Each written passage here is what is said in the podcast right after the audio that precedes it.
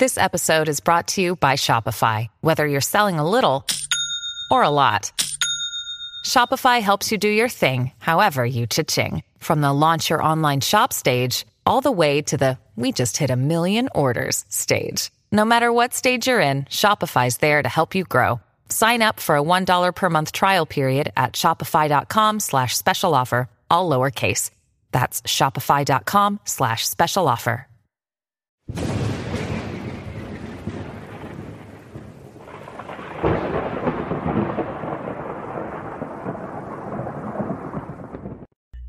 Early this week, the Catholic world was given the unequivocally good news that Francis had told the U.S. bishops that after he met with Pastor Jimmy Martin of the Jesuit Church, good old Pastor Jimmy went around talking about that meeting as if Francis had endorsed Jimmy's weird positions on morality, and that as a consequence, Francis felt used by the strange Jesuit minister.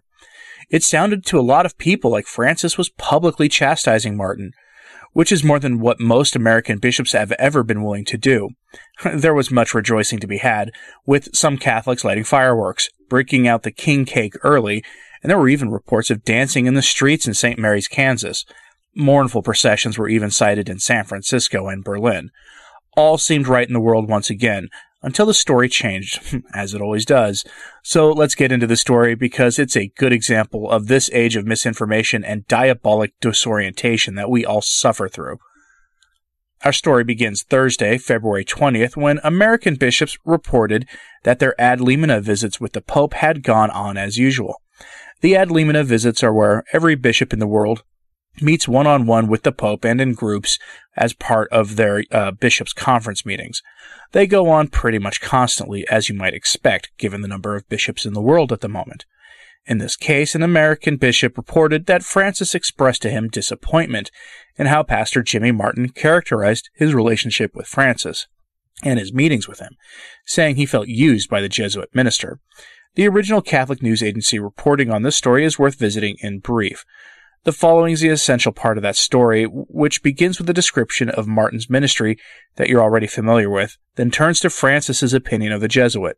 Quote, the Holy Father's disposition was very clear. He was most displeased about the whole subject of Father Martin, and how their encounter had been used. He was very expressive, both his words and his face. His anger was very clear. He felt he'd been used, one bishop told CNA.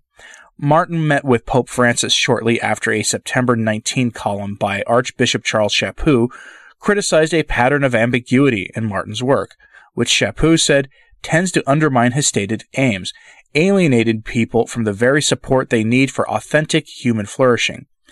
I find it necessary to emphasize that Father Martin does not speak with authority on behalf of the Church, and to caution the faithful about some of his claims, Chaput added. The meeting between Martin and the Pope was taken by some as a response to Chaput's column. Okay, so there you have it, right? Even Francis has had enough of Pastor Jimmy Martin and expressed his disappointment to some American bishops.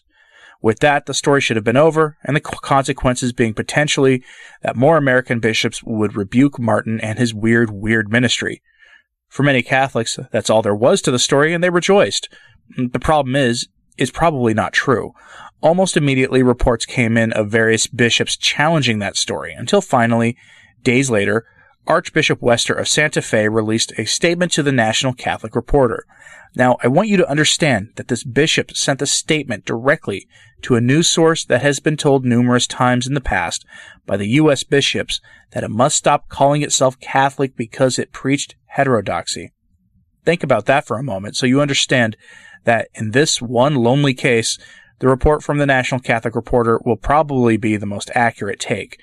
Here's Archbishop Wester's statement to the reporter in full. It's not very long. Quote, I wish to address the article that appeared in CNA regarding the meeting of the bishops of Region 13 and Pope Francis on Monday, February 10, 2020.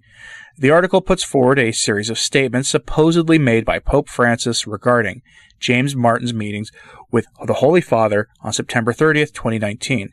The bishop who reported these statements to CNA remained anonymous throughout the article. Our meeting with the Pope lasted almost two hours and 45 minutes, so it is difficult for anyone to remember with precision anything that was said. However, the general tone of Pope's responses to issues raised with him was never angry, nor do I remember the Pope saying or implying that he was unhappy with Father Martin or his ministry. It is not my place to speak for the Pope in these matters.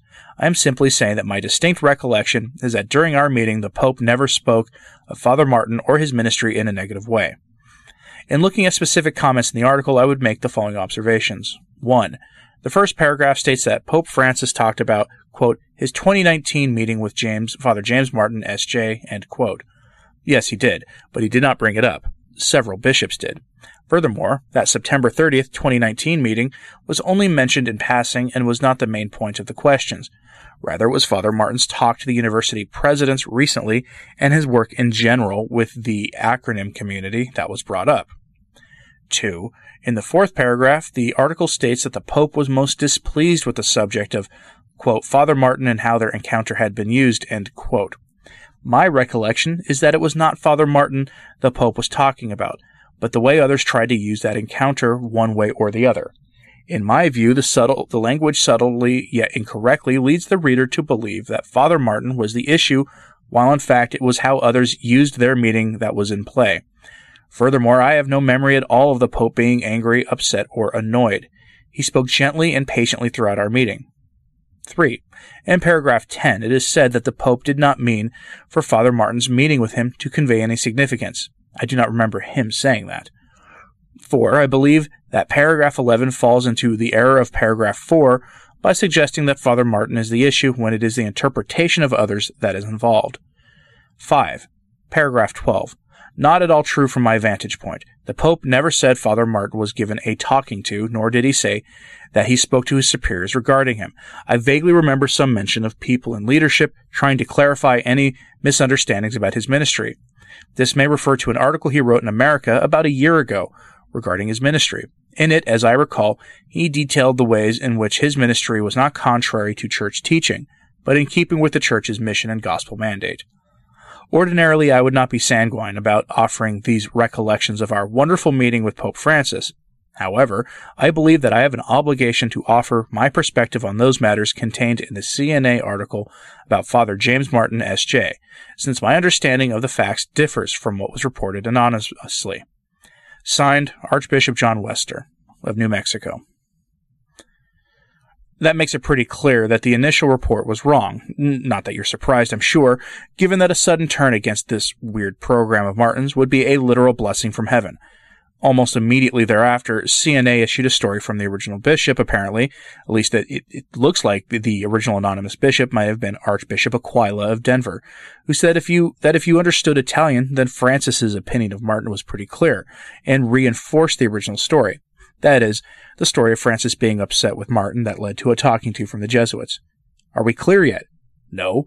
Don't worry, this is the typical mess of weaponized ambiguity that we should all be familiar with by now. Archbishop Aquila said that he could understand how some prelates got a different message from Francis than he did. So then what's the truth? Do we trust the Archbishop who felt emboldened enough to submit a formal statement to a formally censured outfit, or do we trust the statement of the original Archbishop? You can guess where I stand on this. Of course, buried in all of the backlash and drama surrounding the original story was the emphasis of those ad limina visits, visits for the American bishops. According to Archbishop Aquila of Denver, those meetings focused on, quote, the most re- important part of the meeting was, of course, our unity with Pope Francis, the Vicar of Christ on earth, and that all of us present at the meeting were making an effort to receive the Pope in good faith, end quote. That all sounds more like the meeting was focused on the issue that some have pointed out, namely that reports from Rome are that Francis thinks the American bishops are overall too conservative in their approach to things, and that he wants them to more fully embrace his program. That got lost in the drama involving James Martin. Don't lose sight of that in the overall grand scheme of things. Let me know your thoughts on this in the comments, and please keep praying for the church. Have a blessed Lent. I'm Anthony Stine. Ave Maria.